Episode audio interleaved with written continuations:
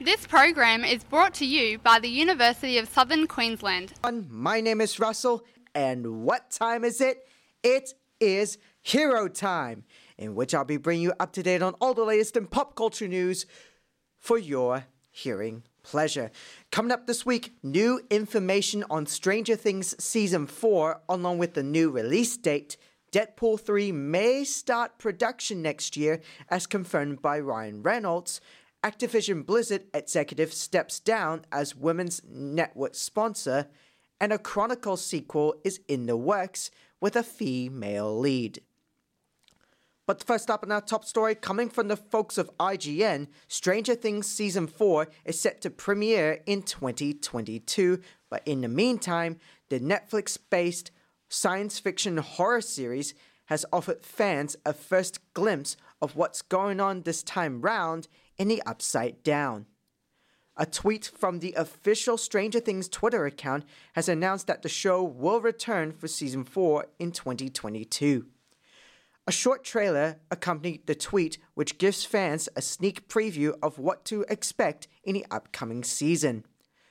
The trailer itself features the return of Eleven, Mike, Dustin, Will, and Lucas, as well as a number of other cast members. Within the first 30 seconds of the teaser, fans are treated to a short clip of Millie Bobby Brown's character sporting bangs as she's held back by men in suits, along a number of other short insights.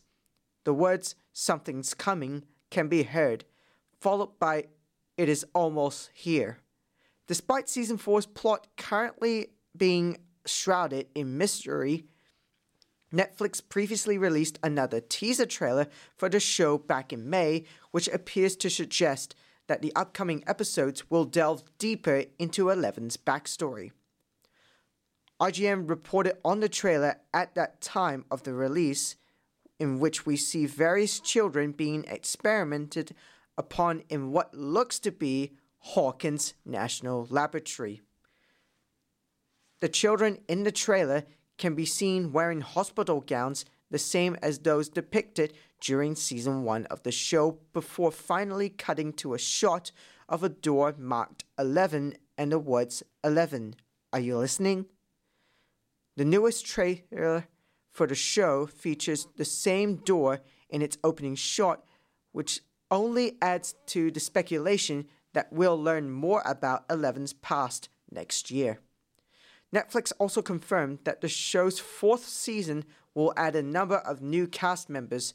The company announced back in June that the show will add four new cast members Amy Beth McNulty, who will play Vicky, Miles Truitt, who will play Patrick, Regina Ting Chen, Miss Kelly, and Grace Van as Chrissy will all join the show's talented roster.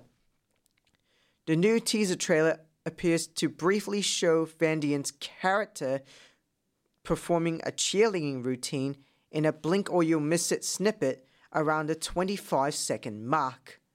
Stranger Things Season 4, as mentioned before, will be released next year.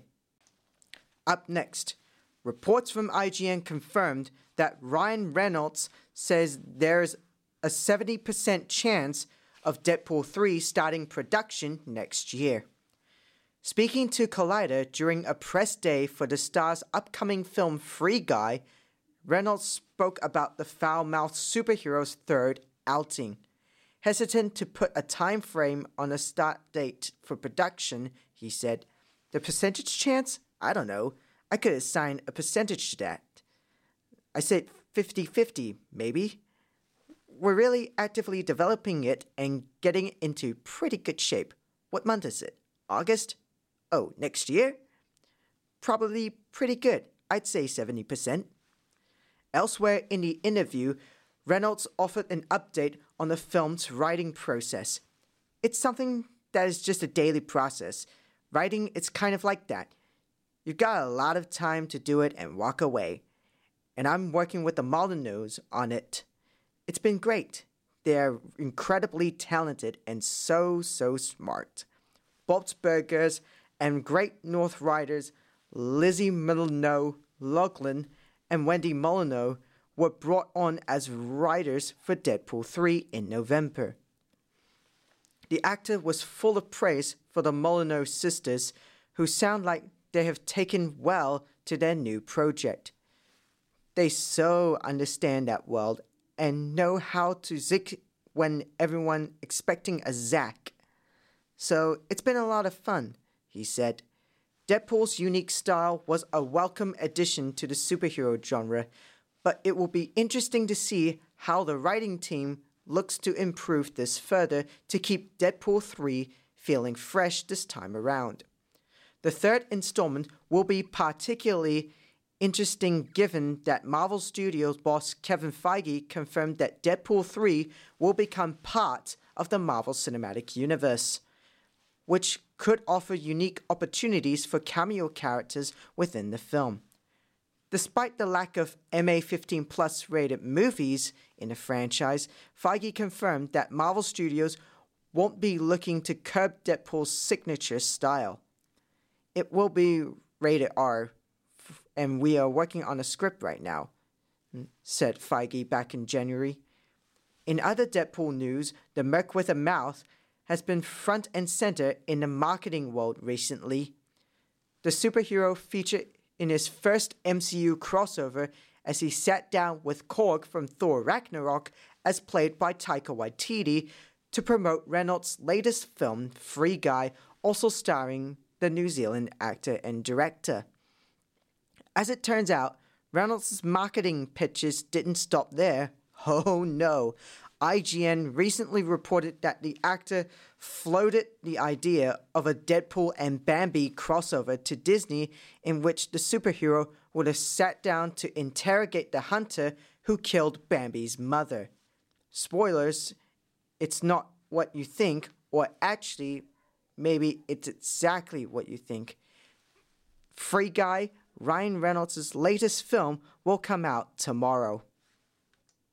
Up next, IGN reports that Activision Blizzard's president for corporate affairs, Frances Townsend, has stepped down as an executive sponsor of the ABK Women's Network as of two weeks ago.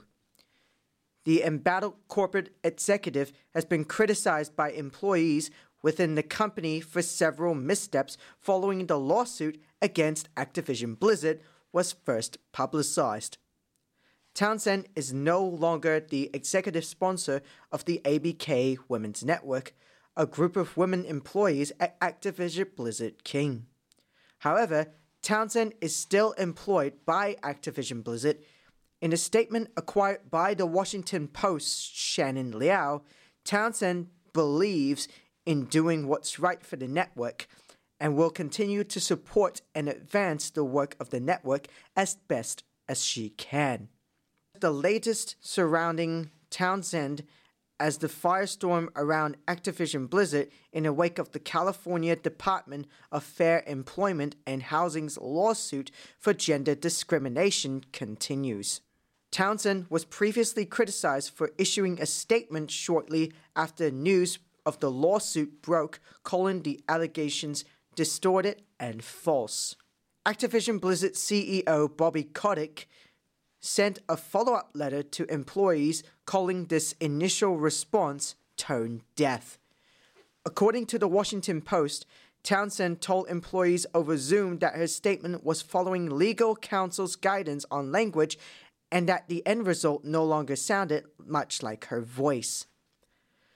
Despite claiming the statement was not her voice, Townsend was criticized again for tweeting a link to an article titled The Problem with Whistleblowing on her personal social media account.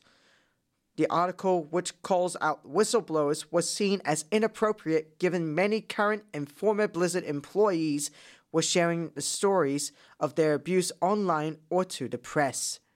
After being criticized for her tweet, Townsend seemingly began blocking Blizzard employees and journalists before deactivating her Twitter account altogether. A statement from Activision Blizzard told Kotaku that the company didn't ask her to delete it, it was her decision. A coalition of Activision Blizzard employees has sent CEO Bobby Kotick and the company's leadership team a letter that has criticized them for not responding to workers' specific demands to build a healthier work environment. And while Activision Blizzard announced it hired firm WilmerHale to perform a neutral audit of company's policies, the worker group has rejected the firm because of the friendly relationship between WilmerHale and the company's executive leadership. The final report of the day, reports coming from, you guessed it, IGN states that a Chronicle sequel is in the works at 20th Century Studios, formerly 20th Century Fox, with a female lead story that picks up a decade after the events of the original film. Speaking to Forbes, producer John Davis reflected on his catalog of work, citing 2012's Chronicle as one of the most financially successful movies in his stable. He then confirmed that a sequel to the original sci fi thriller is in development and that the plot will revolve around a cast of female characters starring as the next generation of power possessors. We're working on Chronicle 2 right now, and I think it's going to be great, Davis revealed. It's going to give us a chance to tell the story in a different way. We're going to tell it from a female point of view. It will have been 10 years since the event happened in Seattle, and a lot of it is going to deal with fake news and real news and cover ups. More interestingly, it's the next generation getting these powers that are corruptive, he added, further elaborating on the plot for the sequel. These are young women just finishing college. They are empowered, and this is their journey. I mean, what a new and interesting story you can tell there. The original movie was released in 2012 and starred Dane DeHaan, Michael B. Jordan, and Alex Russell as three high school students who develop uncanny powers beyond their understanding. The trio attempt to control their abilities and use them to their advantage, but their lives started to spin out of control and their darker sides started to take over. Chronicle grossed $126.6 million worldwide against a budget of $12 million.